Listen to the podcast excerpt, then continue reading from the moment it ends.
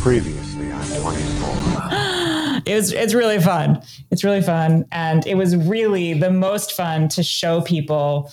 I had some of the earliest projects at Sundance when they had New Frontiers and was just starting virtual reality. And um, watching people watch it for the first time was, and still to this day, is one of my favorite things because you can't unsee it.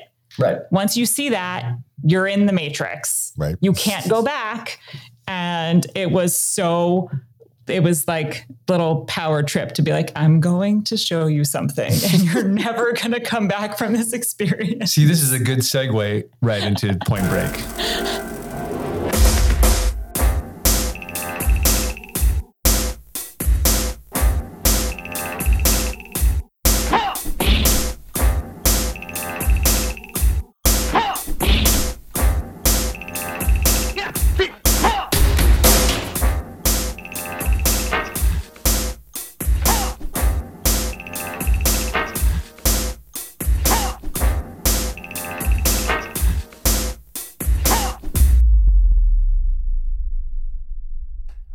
We've done this one other time before. We did it with Derek Bort, and we did a thing called Filmnesia. And the whole premise of Filmnesia, Filmnesia. is to take a pill developed by the scientists of the world to make you forget a movie so you can experience it again for the first time, but with your experienced eyes of how many years it's been since you saw that movie. He picked Angel Heart, and we discussed it briefly with you you beforehand. And, And we're not doing Angel Heart. that we're not doing Angel Heart because yeah, because that would be weird, right? Be weird. You said something I had anticipated being the conundrum, if you will, a good one, that there wasn't just one movie that comes to mind that you would want to experience again for the first time. And and wh- why don't you go ahead and talk about those movies and what they mean for you? Because obviously they're they're different for different reasons, and how they affect you as a person, but also maybe how they may affect you now and how you carry about your your your art as a photographer and a and a cinematographer. Uh, yeah, I, I'm like, I think I counter what I was saying earlier about being decisive. I, I could not choose. I had three, but very different reasons. Um, one of my favorite films is Spirit of the Beehive. And that film is just such a wonderful story. And this, you know, in the Spanish Civil War, and this girl sees Frankenstein. It's about movies and movies inside. And and um, the cinematographer was going blind um, during that film. And so a lot of it was exposed by Polaroid, by shadow, I believe. And what I know now about filmmaking, to go back and rewatch something that somebody had was unable to really clearly see what they were doing and just going off of light and shadow would be fascinating. Yeah, I, I, I honestly am in the claim. I did not know that until just now. I mean, I knew it because we started to have a conversation about the blind part of it, Mm-hmm. which I won't say why, but I didn't know that really. Yeah, I, I think he Wow. didn't. He went fully blind in 1980 um, or in the 80s, but he was starting during that film. Definitely something that Yeah. that's something that I will totally rewatch with that knowledge. Now. Yeah, yeah, right. Like that's just something. So, and then this, the oth- another movie was um, Wong Kar Wai's In the Mood for Love, which I think is one of my absolute favorite films from a cinematography perspective and from a storytelling perspective and just how Christopher Doyle weaves that in to the story and the editing. I mean it's just it's everything is perfectly done. And there are moments in that that I will never forget and it was it would be amazing to see those those scenes for the first time just where she's walking down the street with the noodles and just this the crossing and the paths that are interwoven in that. Right. oh man i love it. Um but the third film which is kind of a little bit of a break from all of this would be point break. And i watching point break i think th- there's a lot of films that are just in the mainstream that you watch and you're like oh yeah that was great. And this is you know all this stuff. Right. and now knowing there's Point Break. and then there's Point Break. and Point Break. Kathryn Bigelow and her perspective working as working the way that I do in film in a collaborative state with different perspectives and the, the you know in the conversations now about filmmakers and whose story they're telling that was such a male heavy dominant perspective film from a, a, woman's point of view. And all the things that I know about Kathryn Bigelow, it would be incredible to watch that now for the first time, knowing and being able to watch it without knowing anything about the film and just taking it as this director's perspective on who these characters are. Right. Yeah, I mean, does that make sense? No, hundred percent. I, I would, I would, I would maybe add to that statement is that maybe that's the perspective of of Catherine Kathryn Bigelow's perspective of the film is what makes it stand the test of time. Yes. Moving, you know, thirty years, thirty whatever years later. 100% because it's a different perspective. She's Correct. telling the story of characters that, in theory, this industry tells us that this person can't tell. Right. That yes. we don't know how to tell it. We know that we, we we're used to the male, the, and that's why when you watch other films, I think from the same time period, told but in the traditional sense, storytelling point of view from men maybe that's one of the reasons. And and those perspectives aren't wrong. No, they're just they're this is different. Hers there is, is different. something different about this that yeah. is accentuating parts of the character and parts of their story that probably are what makes it stand the test of time. Yeah, I would tell. I could totally see that. Yeah, yeah. I felt that way about the first thing I saw from her was Blue Steel. Mm-hmm. I took I took notice of the movie because because Jamie Lee Curtis is lead in that, and I didn't know what to expect from it. Fast forward to Point Break, what a different take! Like you said, it's it, that's uh, and I don't want to. We talked about this earlier about the you know woman director versus a male director or or cinematographer, and, and I in a lot of ways you don't want to keep pointing that out because the the work should speak for itself, and it does. Though, like you said, a, a, Richard Donner version of this of Point Break would be totally different than the Kathryn Bigelow, and it's not just because it's a male female thing. She just tells a story a different way. Yes, and and what we were talking before about having varying perspectives on one project and how important that is to not have one point of view. That in essence, the story she's telling of almost these stereotypical male characters is balanced out by the fact that she does not inherently know that character. Right. There are aspects of that character that is there that are universal and those are the those are the things that she pulls out because humans are are humans and a person regardless of gender can behave in a certain way and act in a certain way right. and therefore you get something that feels more universally uh, understood by a broader audience when you have multiple perspectives coming in to merge inside of those character stories. Fast forward to Strange Days with her, and she carries on that same vibe where that's not, again, that's not a traditional movie in general. The story is not traditional anyway, because it's supposed to take place at that time in, in the very near future. But I was just as moved with that as I was with Point Break. Point Break, like you, you know, that's in a lot of ways you could switch out the Keanu and and Swayze characters for you you would see them sometimes in I, I hate to use this phrase, but a chick flick. Well, the really interesting story in Point Break is the love story between Keanu and uh, Swayze. I mean, right, and, uh, and right, yep. and Lori Petty's character is kind of the male role. Rever- you know, if, if this was Right. If this is traditional story, Correct. traditional Hollywood, traditional Hollywood, it would have been reversed. Yes. I mean, I mean, and I feel like it's a thing that's like at the time when I saw it 30 years ago, wasn't really didn't click in my brain because I was 20 years old.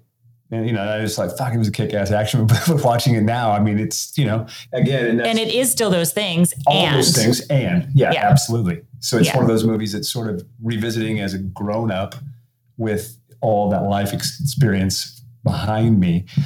I like the movie as much as I did then, but for different reasons or it's been enhanced by you know what i've learned which was always there yeah so just, wouldn't it be great to be able to watch it for the first time yeah, right now absolutely totally. i mean we should just watch we it. should just watch point break which is such a great film although i i have to say the only thing about watching it now is that um i mean i've i've surfed for a very long time and then but the more that i watch Keanu Reeves surfing yeah sure right? i'm just gonna give you a heads up that's kind of like me when i surf well, but also that that his his progression of how good he got yeah. so quickly. It's like being someone that grew up at the beach, like I did, to watching that, you know, at that point was like, what was I, 19, 20? I was I was like, oh come on, man. well, how much passage of time has there been? There's just no there's just no way. I spent the whole summer and he like he did it in a week. I'm like, stop that. Yeah, well, you know. Movie magic. People are gifted. He's clearly gifted with that. He's Keanu, he's the one. Don't you guys know anything? we we knew he was the one in Point Break. Yes, he was the one then. You talk about the the aspects of uh, that movie trying to be made now. The, the the nuances that make it special now just aren't there with the well, remake. They were all missed in the remake, right? Sure. They, they, missed it. All they did was go for the the action stuff that we talked about, which is prevalent. It's heavily prevalent in the original, but that's all they focused on. When you see the trailer for the remake, that's all it is. That you get 90 minutes of that trailer, and it's just yeah, they're too busy shooting finger guns and whatever you know, whatever they're doing. They they they they, they missed again that point of view, right? Mm-hmm. But that's also the hardest thing in filmmaking to get right. Always. Isn't that like yeah. this underlying nuance, like the subtlety, the, the glances, the looks, the, the, uh, even the way that something's edited together to be able to really pull out those emotions. I think a lot of it gets lost in a lot of films lately. Oh yeah. I mean, especially now. Yeah. And they just try to do a sequel because it, it's focusing on the plot points right. and it's not fo- focusing on the emotion. Yeah. Too much save the cat going on. Mm-hmm. save that cat. Save, cat. save all the cats. Save every one of those cats. well, Freddie and I talked briefly about about cover songs and you know uh, uh, and how purposeless it is if you're going to make your cover sound exactly like the original. Why and not make it your own? Why do it? And I think that with those types of remakes, that's all they they focus on the wrong things of trying to recreate the same thing. And it's always that question of why if you're not going to do anything special. I mean, how many times have we seen the same story, not necessarily remake, but a same story being refreshed and it works, even though you you can you can see the skeleton, you can see the frame that it was, oh, that's Romeo and Juliet, but it still works in a different way because he made it unique. He made they took the story and made it their own. I find that too many remakes or cover songs, as we were talking about recently, they just do almost a I don't know yeah, a recreation a, of frame it. By just, frame remake, man. Yeah. It's like Gus Van Sant remaking Psycho, yeah. and it was better in black and white. Uh, well, it's and I don't know that this is a generalization, perhaps, but I think it's because people are afraid to actually put their own stamp on something because it might not be approved. And or, if you right, if you or, if you mimic the same thing, you can't go wrong because it was sure. already there. But then why bother? Well, that's the thing. Nobody wants. You know, sometimes people just are afraid to be great, or you know, or they're not allowed to be great. Let's say that. Yeah. Yes, they're not given the opportunity. Given the opportunity. Right. There's restrictions put on it. I mean, we see that all the time. Every day. A workaround or incorporate some of the own voice that you want to have inside of parameters that are of not of your creating. Right. It's it's amazing how much love that movie has now. And it, it and I remember when it came out, people were kind of like I had a hard time digesting both the guys, both Patrick and and Keanu, and because they were out of sorts. It, like, how far removed from Bill and Ted was Keanu at that point? And that was like two years. Yeah, yeah. I, sure, I get it, but I mean, I, was it was it not? I mean, I feel like it was. I don't know. I was all in, man. I saw it in. I thought I saw it. I think I no. I actually know exactly where I saw it. I saw it at the Chinese Theater in Hollywood when it was still called the Chinese Theater. Maybe like the first weekend it came out. Oh, I definitely and, saw it opening weekend too. Yeah. Yeah. I mean, I, but I guess, I don't know. I mean, here's the thing in the day, no one was, there, there wasn't like a printout, like, you know, four hours into your Friday afternoon of like how much, what movies were failing at the box office and they weren't poisoning the well then. So I don't know. I guess maybe if it was, I just didn't know. I, in my 30 year ago memories, you know, it was, it came out, people loved it. and then, you know, it, it it just snowballed till now, and it's it's even more revered now. I mean, I know that they just did.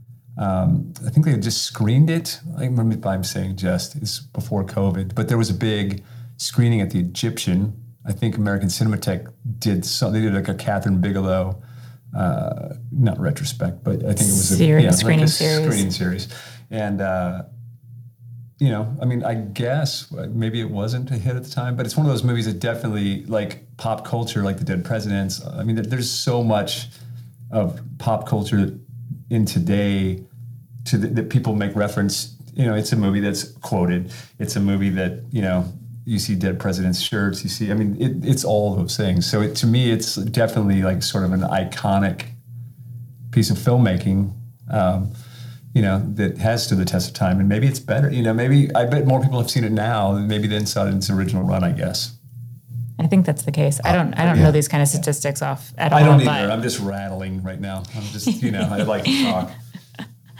But I, I think it's. A, I think it's these kinds of films that were really popular at the time before I knew anything about filmmaking.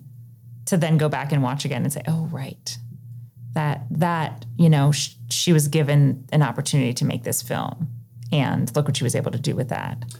Well, she was also coming right off of Near Dark, which is a is a very uh, again uh, re- the reason I feel like that movie is successful is exactly the same reason that Point Break is successful because it was a genre horror western hybrid told from a woman's point of view.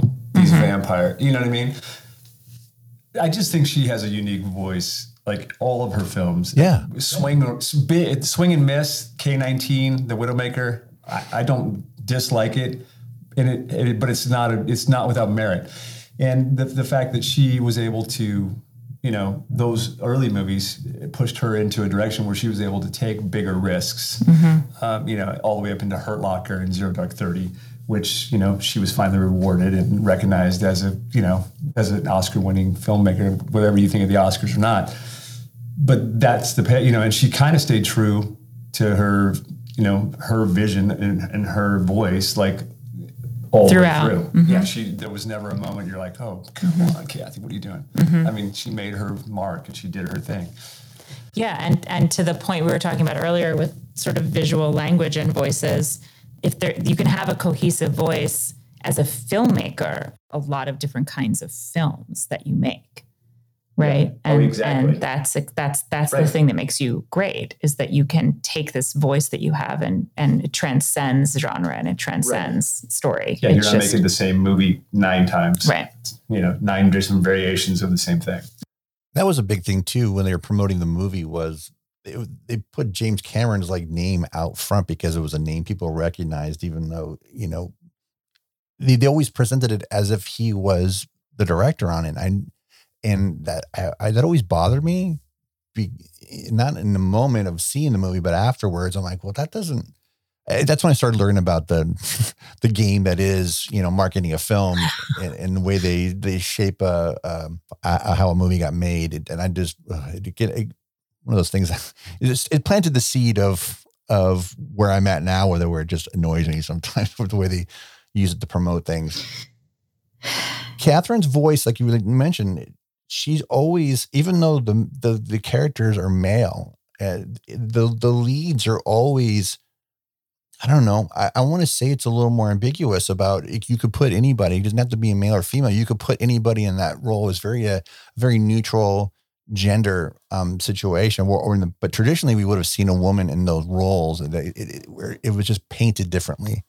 And uh, you see, like you, you mentioned near dark, you know, that that was that one is a not a lot not a lot different than Strange Days. Usually, the way Hollywood would have painted those two lead characters, they would have painted them like in oh the woman that's wanting the man, as opposed to what she presented.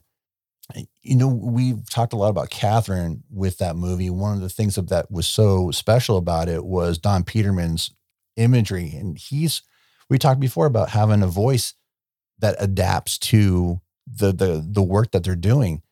Don's work is so prolific. Uh, did you just see the, the the the comedies that he did, but then also to do something like like Star Trek Four or Get Shorty or Speechless or Addams Family Values.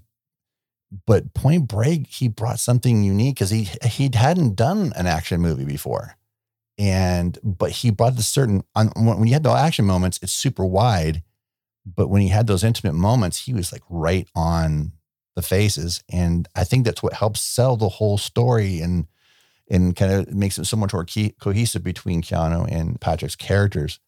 But you, bottom line is, it's a love story. no, I mean, we're not. There's no pun there. It's like it's true. And and Lori Petty's character really is the third wheel.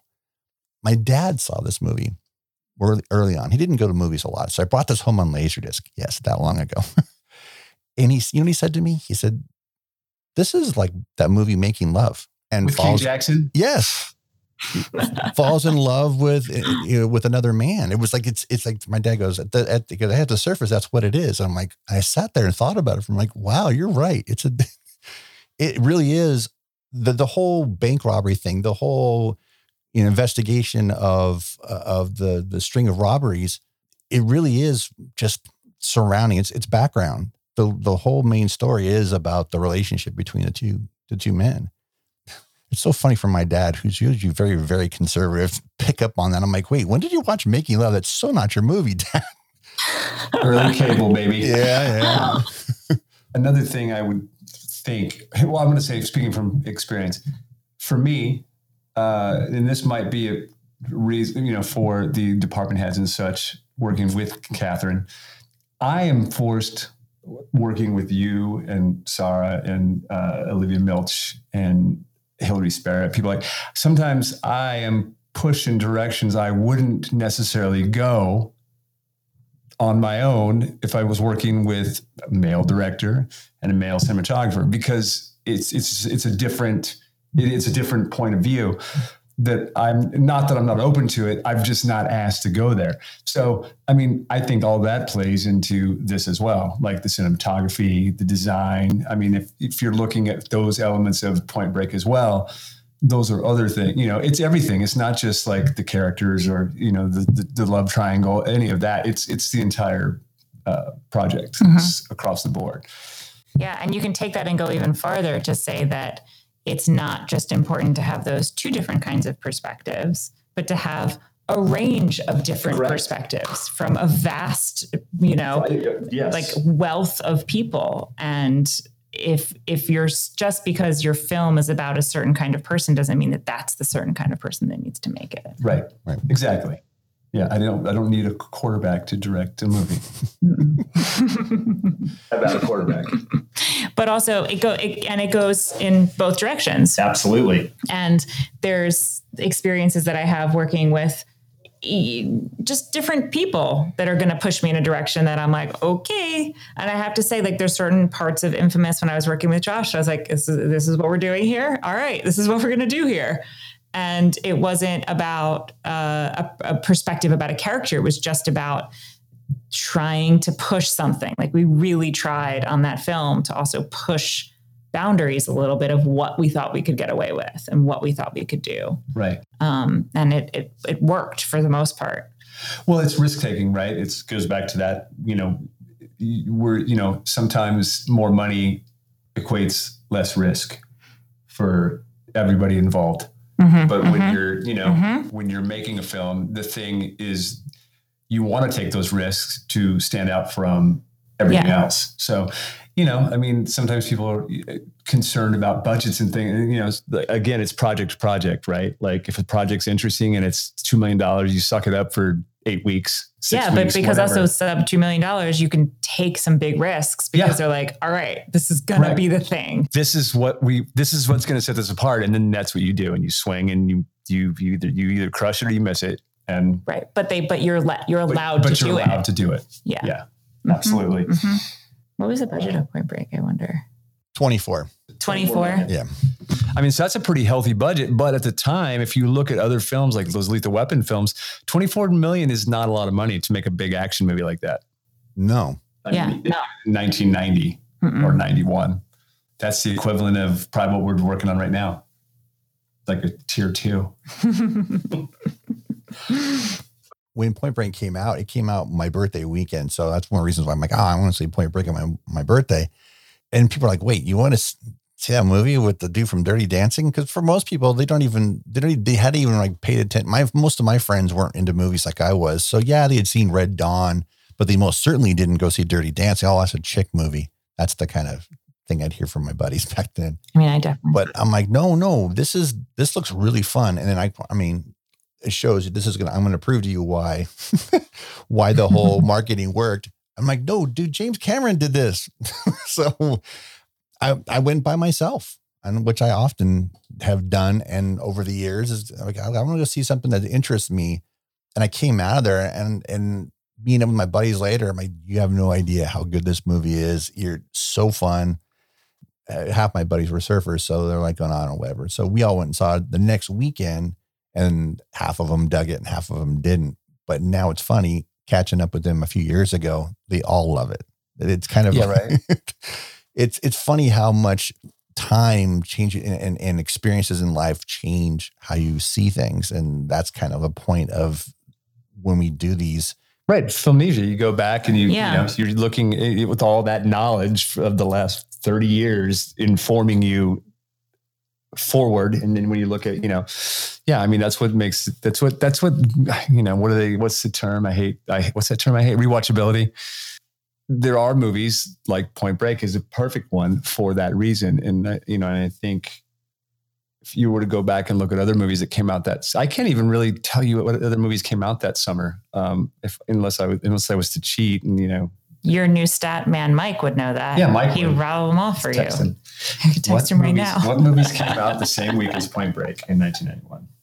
Let's see what. Let's see what and Corey, what he who will really know. yeah. Well, you know, I can tell you what came out that summer, but But it's also one of those films that like you kind of just don't know what to put on. If you want something on, just put on Point Break. Yeah, I There's a lot of those you it's can just, like- perfect. There's a there's a thing that I uh, there's movies that I can come into, and this is how I know. This is how I know movies. For me, this is how I mark mo- the timeless movies.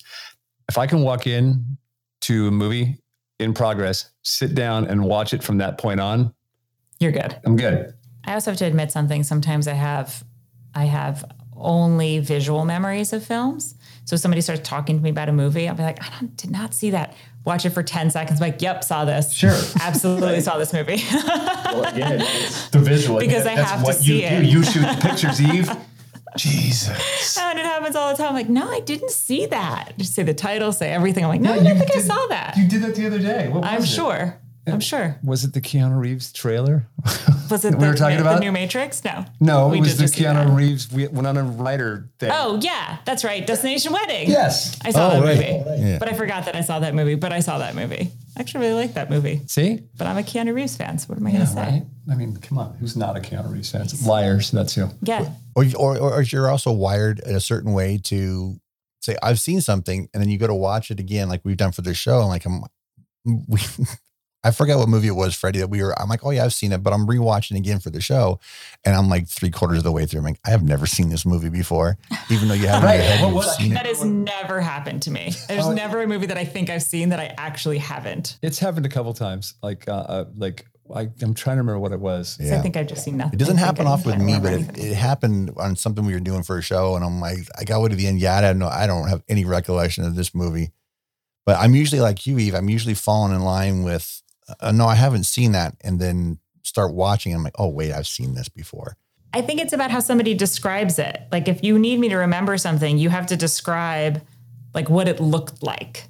Like I need to know a frame from it, or I need to know like something that would have stood out to my brain. Right. Not so much like the dialogue. Yeah, or the setup. Right. Or, or what happens between the characters. I'm like, yeah, I don't remember that. That's why I found like when I look at when I when I see his lookbooks, or oh gosh, what's the other site that I we we always frequent? Shot that. Shot deck. Shot Deck. Seriously, I could look at Shot Deck. All, I- I'll pull up on my iPad. I will look at it all day long. And what's great is when I look at a lookbook, I don't even, and I, I preferred that by the way, because then then I'm challenging myself. What movie is that? What movie is that? What movie is that? Shot Deck, it's always like right in your face. But Freddie had shown me his lookbook for, and I and I knew every shot except for one, and I had to ask him about it. But it's like that's what I'm a lot like that or Mhm. big, big being more of a writer too, I can you give me a line of dialogue, then it's like, oh, shh, what is that? It's when I'm putting my head down the pillow at the end of the night, where I, after not remembering, and then then I remember it, or I'm driving and I'm not thinking about anything, and it pops into my head. Oh, it was that movie. It's funny how your how your brain works like that. It is. And I get really frustrated trying to explain the frame to someone. I start to try to draw it or something and try to be like, what is this movie? And no one has any idea what I'm talking about. I'm like, no, it's the guy in the car and the thing hits them and the something happens Yeah. and it's raining. I think I've been part of one. I've been a part of at least three of those conversations. Yeah. They last about 10 minutes and I give up. I'm just like, all right, never. It's like charades. and then I'll think of it With 20 words. minutes later. Yeah, but with words and just and some drawings. and some drawings. baby fish mouth. Baby fish mouth. It's like Pictionary, but with yelling is what it's like. It's a Pictionary with yelling. Yes, Yes. Pictionary with yelling. That's actually that's a it's a great title for one of my memoirs. Yeah, or just pointing and yelling is the other one. That's a, That's the that's the flip book. that's the flip book, pointing and yelling. I'm working on it right now. But You'll speaking, see. speaking of that moment in when Harry met Sally, I think everybody that's played Pictionary or some degree or just goes has experienced that frustration of being partnered Sure. with somebody like you're not even close to what I'm trying to do. and that's and that's the antithesis of of collaboration and being agreeable on things. It's funny, but you, I, I also want to mention something real quick. I know Spirit of Beehive, and for a lot of people in the mood for love, aren't movies that they've seen. Um, they're both available on the Criterion channel. So if you haven't gotten Criterion channel, if you haven't used your trial yet, go use your trial. This is an ad. There's two reasons right there. Yeah, they're both on there. Um, if you want to, if you're, but if you're, if you're like us and you and you want to have your physical copy, Beehive is available on DVD and in the mood for love. If you got a Blu-ray player, if you don't, I, mean, I, I don't know what you're doing. That movie's so gorgeous. Get the Blu-ray, and it's got a ton, ton of extra stuff in it. And if you're looking for Point Break, you don't own it. I, you, I don't know you anymore. Just just own Point Break Just Break buy it, you- It's Jesus. insane. Also, Nice. they just re-released the In the Mood for Love in a new restoration. Did you just say that about Yes. Criterion? yeah, Oh yeah, you did. Okay, Yeah. that's what you're Did you about. did you buy it? Yeah. Yeah. Uh huh. Yeah. it's good. it's Looks wonderful. amazing. Both those movies are one six six, Mm, and I thought that was, uh, interesting that I picked that. yeah. What else? Yeah. I love the choice of of for in the mood for love at that time to to have a more intimate framing like that as opposed to 73 makes a lot of a lot more sense because you were doing a whole lot of that back then. Mm-hmm. But but what a gorgeous movie Wong made with that because it's so but yeah, like It's literally the kind of movie. I mean, if you're a person who's like, oh, I hate subtitles, you, you could literally watch it with the sound off and it doesn't matter. Oh, you don't have to. Yeah, it does. Sound's not required. No, it's no. a It's a visual. it's a visual cinematic masterpiece. Is it a perfect movie? Because we always we always have this discussion. Is there such thing as a perfect movie? Is it a perfect movie, Eve? Well, if it's a perfect movie, sometimes Yes. when I There's no right or wrong answer. I'm, oh not, yes, I'm not judging. the answer is yes. Okay. Sometimes, yes, sometimes. sometimes it's absolutely the perfect movie. There you go. I, I remember somebody saying Raiders of the Lost Ark, like, like Raiders of the Lost Ark is a perfect movie. But then they start talking about the mistakes. I'm like going, do you understand a perfect movie just means did you did, was it effective? Did it do what it was supposed to do? And every time do you watch it, do you feel the same way or more that you felt last time? You feel I always feel like that just because there's I mean, those mistakes, those little nuances are what make it make it special. It, it's it I don't who wants perfect? I don't. I mean, even people when they shoot digital now, right? They shoot digital and it's super clean, but what are they doing? They're adding grain back in. They're trying to put those imperfections back in. Yeah, we can also redefine perfection. That would be fine with me. Yeah, that's what I'm saying. We Yeah. we can redefine perfection, and perfection is a thing that can shift. And perfection for me is things that are in the Moment to moment. moment. Yeah. Yeah. It's a moment perf- right now that that's that's a, that that frame, that thing that we're doing right now on this job in this set in this location, that's perfect. Right. It's perfect for this moment. Right. Do I have two more hours? It's not going to be perfect if I have two more hours, but I don't have two more hours. Right. and it's sometimes more time now. doesn't make things perfect. No, and then I just so then I just start inching things. Like Inch, inch. Eve, why are you moving one piece of fabric centimeters? Well, Eve, what do you how, what do you feel about that that whole phrase of of guilty pleasure? I've never been a big fan of it. Um, I hear people apply it to music a lot more, but to me, music is it either moves you or it doesn't. Look, you either like stuff or you don't. I mean, I don't have to make Exactly. to like anything. yeah, the, I, guilty pleasure is like it, it's it's more the idea for me that you should be allowed to indulge in something that you feel like you who's telling you that you're guilty Right. like where is that guilt coming from Right. then we can then we can analyze guilty pleasure do. yes, that's yeah. We can do that on the next time we have Eve on. I, I mean, I, I only apply it anymore to to food. I don't apply it to to any any creative endeavor. I'm like, no, man, if you dig it, you dig it. That's all that matters to me. but Yeah. food is like your own body being like don't do this to me and then you're like no but i want to and I find I find myself if somebody says they like like a particular movie and I wasn't fond of it, I'm more intrigued. Like I want to know what it is about it that you like. Yeah, I like. I think again, back to this perspective, which has been most of this conversation, is that whatever your perspective is you're bringing to that film, I, well, I'm not seeing it. Something I'm missing. I want to know what I'm missing. What did yeah? What did I miss? What were they giving? What were they putting in it? What did they put in for you and everyone else that I didn't get? Yeah. There's only some films which off the record we'll talk about those that like sure. consistently I'm like no that was not a good movie I don't know why that won anything or did yeah, anything I have a whole list no you can't convince me that that was good but but right. I'm still interested to see someone hear someone else's perspective on it even if I'm not gonna yeah you're not gonna sway me it. but I'm still willing to hear the uh, you know you I'll give you your 15 minutes from a storytelling perspective being a writer too is like I've always felt like I learn more from things that don't work. And I find myself saying, "Hey, I'm going to take that idea and let let me fix what I feel is quote unquote not working." And I've written a ton of stuff that way, where it just I all right, we'll do my version of this. But like you talked about it before, it's a collaborative effort. You know, nobody sets out to make a bad movie unless you're Lloyd Kaufman, right? and you don't care what it is but nobody sets out to make a bad movie and just some things along the way kind of get where you talk about the collaborative side of things and and agreeable points of view and disagreeable points of view where you come to an agreement on things and that's to me that's what you end up getting a movie that works or doesn't work and that's that's really the, the, difficult part and those those differing perspectives if you can highlight aspects of them in various characters you've satisfied different kinds of audience members, right? Like right. you can, everyone can find somebody that's relatable or somebody that right. there's the, you know, the one that is familiar.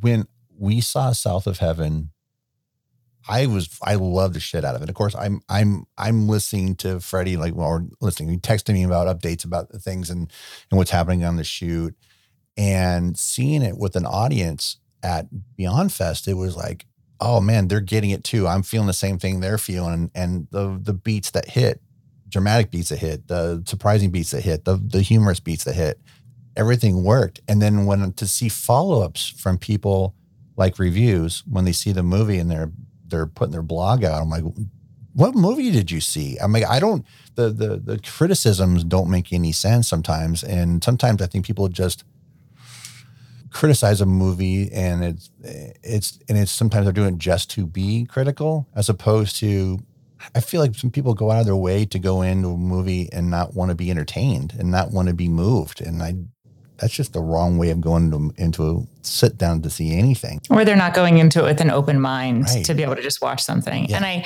I also I think it's important to find critics that you think you're in line with. Yeah, totally. And also right? I feel like the word critic uh, mm. doesn't you know what I mean? I mean, anybody who can like you know use their phone to you know I mean Letterboxd Everyone places like that. Right, everybody's a critic now. I mean, and I think that's the other thing too is like some people are just not going to. Uh, there's some people who their whole thing is just to be contrarian. So like, right. it doesn't matter. They, they, don't even know if they like. It doesn't matter to them if they like it or not.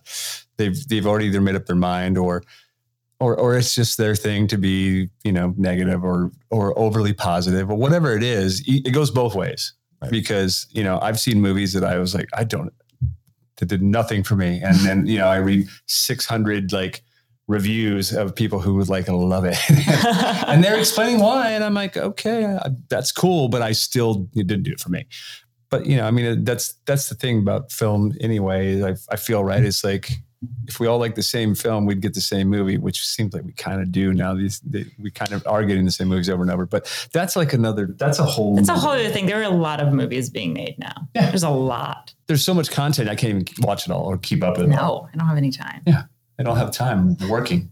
Making them. Making them. time to watch them, which yeah. makes me sad. Right. The only thing I think I've watched is well, I've watched three movies here: Kate, uh, Licorice Pizza, and The Matrix. Did I watch Kate?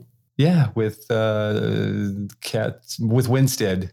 Uh, uh, Kate the, Winstead, the the the hit uh, the, the revenge know, the movie. Man, little girl, the, the Yakuza. You watched it with me and Mike. no recollection. What did it look like? It was it was it was all neon. It was shot in Oh, Tokyo. yeah, yeah, yeah, yeah. Right. Yes. She got Kate. poisoned by Woody got it, Harrelson. got it, got it, got it, got it. Oh, Uh, yes. Let me see. Frame. Yes. Yes. No, I got it. I got it. Kate. I did my Letterboxd year in to see what I watched, and I, you know, I only. I know it sounds funny, but I only watched 180 movies last year, and I don't know. Like How what's that many? I, I don't haven't think I've watched that many. I was talking to a friend. He's like, and he had seen like 150 more movies. I mean, he almost doubled up. I mean, he's like, oh, he's like, well, how did you you have a movie podcast? How'd that happen? I said, you watch more movies because I have a movie podcast that it takes up my first the spare time of recording and editing. So if I if we do the two episodes a week and the recording and the editing takes up five hours of my week, well, there's two two and a half movies right there that I don't get Sure. to watch. Multiply that times 50 weeks out of the year, and there you go. That's why you see more movies than me. But we get to talk about them. Yes. Oh my gosh. Yeah. And you know what I saw more than anything last year? I watched Malignant three times. so that was like, oh wow. Uh, you yeah. I saw it. Yeah, I saw it once. yeah. yeah. And I, it's funny. You were talking about movies that people just don't, you know, that that doesn't connect Yes, with them. I'm in the crowd that hates it. yeah, I know that. I didn't like Malignant. Did nothing for me. I was like, it, it, whatever they were, whatever they were dealing out, I just wasn't buying into it. Yeah. and we talked about resurrection. And. I like those kind. I mean, I'm a, it should have been a slam dunk for me. I just, it just didn't do it for me. we talked about, about, about you and I talked about resurrections, Freddie, and, and that what I, the best stuff that I love about the movie is like, is once you get past Lana being all super meta the first 45 minutes of the movie. I'm like, oh yes, you fought with Warner Brothers over making a movie without you. And but this is it. This, you decided to make the movie anyway. I, I there, but I like the moments with Carrie and Keanu. And I love, I mean, Oh. Let's get Eve's take on that. Was the it- coffee shop scene. The coffee shop Give it to scene. me. What did you Yes. say right after? it was over? I, we, the scene was over, and I was like, "Oh, that was not that exciting." I think I just looked around. I was like, "What just happened there? That went on for a long time." Mike Wait. and Freddie, I think you liked it. no, Mike liked Mike it. liked I was it. like, he was like, "That was so moving," and I was like, "I missed something. I definitely missed something no, there." it, and you know what? I'm with Mike, not the initial coffee shop scene, but when the two of them come back together and they're sitting down together. Um, that, yeah, I would, I'm with Mike. I love that scene. I'm scene. dead inside. it's true, I, I Freddie. didn't. I didn't feel much. I have to say though, like with us been going on the last two years of uh, uh of well, it's I mean how- we've all consumed more entertainment the last couple of years than probably the two previous years combined. I mean, I would have to think, yeah, because everybody's home, and you know, right? Given the state of the to do. world, Yeah. I found that because you end up watching, you end up watching so many. Well, mostly you're you're. It's not because you have the free time, but you're also trying to escape, which has always been about movies and television. Anyway, it's always been about escaping, you know, reality for a little bit and kind of being in a different world. I, I find that more movies that we have coming out now that are being affected by the way things have been the last couple of years with with production being more difficult because of well, a variety of reasons. But like with you guys now, I mean, this is your second movie for both of you, right? For COVID, as far as like dealing with the Yep. The uh, the the delicate nature and prep for and stand by waiting for people to get checked out. Departments, which used to be multiple departments, could be on set at once prepping, but now it's got to come in cycles. sort of. Uh, sort of, depending on the movie, of. right? I mean, it also shifted with vaccinations and everything too. Right. When you already you already have the challenges of of making a movie or making a television show the last thing you need is confusion on something that's already disruptive to something that you're used to having um, just the just the challenges of making a movie have that uh, modified and and uh, challenges increase because you have to go through these protocols now and then have mixed information. Last thing you need is miscommunication. That seems to be pretty prevalent even even after this last year. The thing that's made this movie, I'm, I'm actually, we had a very short prep and we've had, uh, we, we were tested, we are tested a lot on this movie. Like we, you know, this movie kind of, you know, we're almost through it and, uh, you know, we've had some bumps in the road, but, um, you know, it's been pretty painless as far as that end goes. Um, I think I feel like we can talk for hours, and I don't want to. Well, um, yeah, I don't want to totally. disrupt your days off because you guys are, you know, I know you guys wanted to enjoy your. days. off. Days Quite- off. I don't even know days what you're talking about. I've been working all morning. I mean, yeah. this da- is this is my break. It's define lovely. days off. This, yeah, this is Eve's first break in the day, and uh, probably. I mean, I, I worked for a little bit, but not really work. I drove around in my car. You, when you had when you texted me, Freddie saying that you were that that Eve had to deal with some production issues. I'm like, well, I'm like, yeah, do whatever, man. i, I totally get it. I if, if you're not, if you're not, if you if you don't have any elasticity when it comes to this business, you're you're you're kind of screwed. Yeah, totally. True statement Yeah. across all of it, even down to the last second of things, right? Then We'll, we'll have lots to talk about. We'll do we'll do another episode. We'll do a follow up episode, episode soon. Post Oh, yeah. Zoe stuff. Post Zoe uh, with with movie watching with Point yes, Break. Point Break commentary. Seriously, I and mean, commentary. we we our our fan commentaries have always what usually, but only one, right? Just the Nick Cage one because we do that. Does she know about Disengaged? No, Okay, we do. Eve, we do what is this? we do a thing called disengaged where we cold watch a Nick Cage movie where we never like talk one of his smaller movies that that, we've never seen. that we've never seen like it's on Prime or something like that. And we've done that We like should do the one he was shooting in Montana when we were oh, there. Oh yeah. as a- I as a was just disengaged. gonna say that. because he directed that one, right? No, not that one. Oh The no, he was prepping. the- he was also prepping for to he was prepping the one he was Right. directing. The next one he directed that was there. Oh, I didn't know The that. one that- the one the that one everybody, crew went my to. whole crew went Yeah. to work on. Oh, yeah, he's direct. He was directing that one. So we we everything we had done was cold watch except for we got to Sorcerer's Apprentice, right? I had seen it, you hadn't. And- Right. But most of the commentaries that we've done have been movies that Freddie was, you know, was, you know, 80, uh, or sorry, our director on or production designer on. And so that was the f- first mainstream movie that that we did with Disengage. But we, I mean, we've been wanting to do a movie like Point Break where it's that kind of thing. I mean, to be like a filmnesia, you know, commentary where we can talk Well, it would be. It would also be good just to have some, like a like a sane person in Yes. between us d- with doing the uh, Am I the same person? Yeah, yeah, kind kind of. We'll I see. am. I am. the voice of reason. Very pragmatic. That's good. well, but I mean, I again, I, I feel like we can go for hours, and I've I, I've already like feel a certain kinship with you, even, and, and I felt the same way about Derek. And there is because we all are fans of of movies, and because of that, it's easy to talk when you have an easy conversation with people like we've had, and uh, I know enough about what your job entails, so it's easy for me to kind of keep a conversation going. But I, I, I've always been. I mean, obviously, if it wasn't clear, I'm a, I'm the tech guy on that side of things. I get the tech side. I don't have the kind of artistry you have when it comes to to framing and and all that stuff. But it, uh, I, I appreciate you coming on, and I have a feeling not just the commentary coming up, but I feel like you know you're going to be you're going to be a regular if, if you're if you're into that kind of thing. Well, we'll test my memory. Maybe the next time it'll be Filmnesia. I'll say exactly the same three movies and be like, "Did I say this last I say it? time? I don't remember. Did I? Have I? Have I seen Point? Did we talk Break? about Point Break? Did we talk about In the Mood for Love? You know, we tr- we we- we'll trick everybody. We'll watch the remake. I'm kidding. Oh God! No, I wouldn't. I would. Mm, see, Mm. I look, need I- more than a fishbowl of wine for that one. I've seen it. I've seen We the need, '90s. yeah, we need a like box of wine. Box wine. I've It's a seen box wine viewing. I've seen 90, the 90 second trailer, and that's all I've ever seen of it. That's all I've ever give it because I I've heard enough pe- from people that I trust. I'm like, oh yeah, it's just a giant music video. I'm like, oh well, that's nice. Well, I I don't need to watch. I'll watch I'll watch Kathryn's movie again because I know what I'm getting. Yeah. Exactly. Yes. Anyway, so I I know you have a website. I do. I do have a website. It is my full name, evemcohen.com. Uh, I try to keep it up to date with things.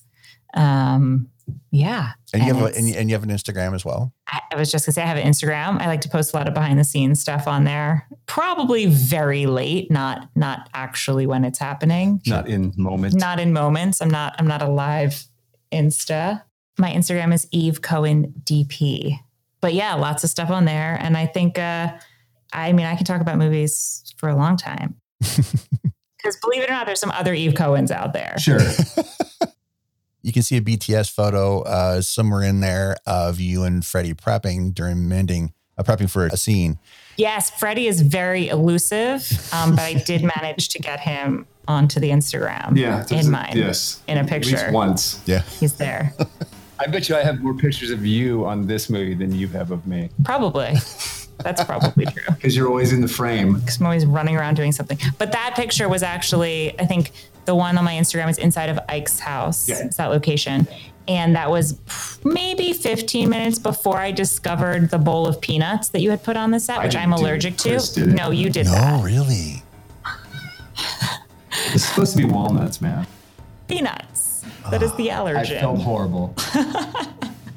and I did know it, but I didn't realize how allergic to peanuts you were. It would be like if you gave me a salad with tomatoes in it. I might have done that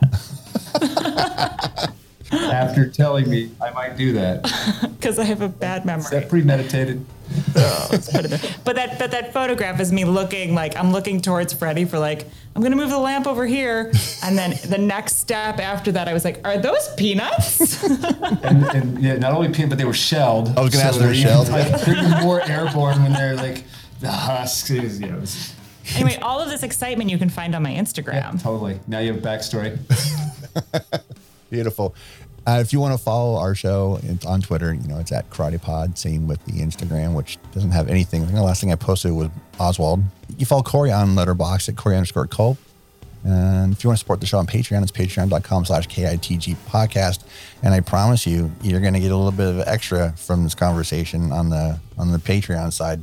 Uh, if you want to follow me, you can f- still follow me at Instagram at rock and roll 33. There's just nothing new there because I'm locked out and I refuse to give them my birth date and all those information. But I am still there, so you know, enjoy. Uh, or you can follow me on Letterboxd, same place, Tom Cody at letterboxd.com. That's Tom Cody at letterboxd.com.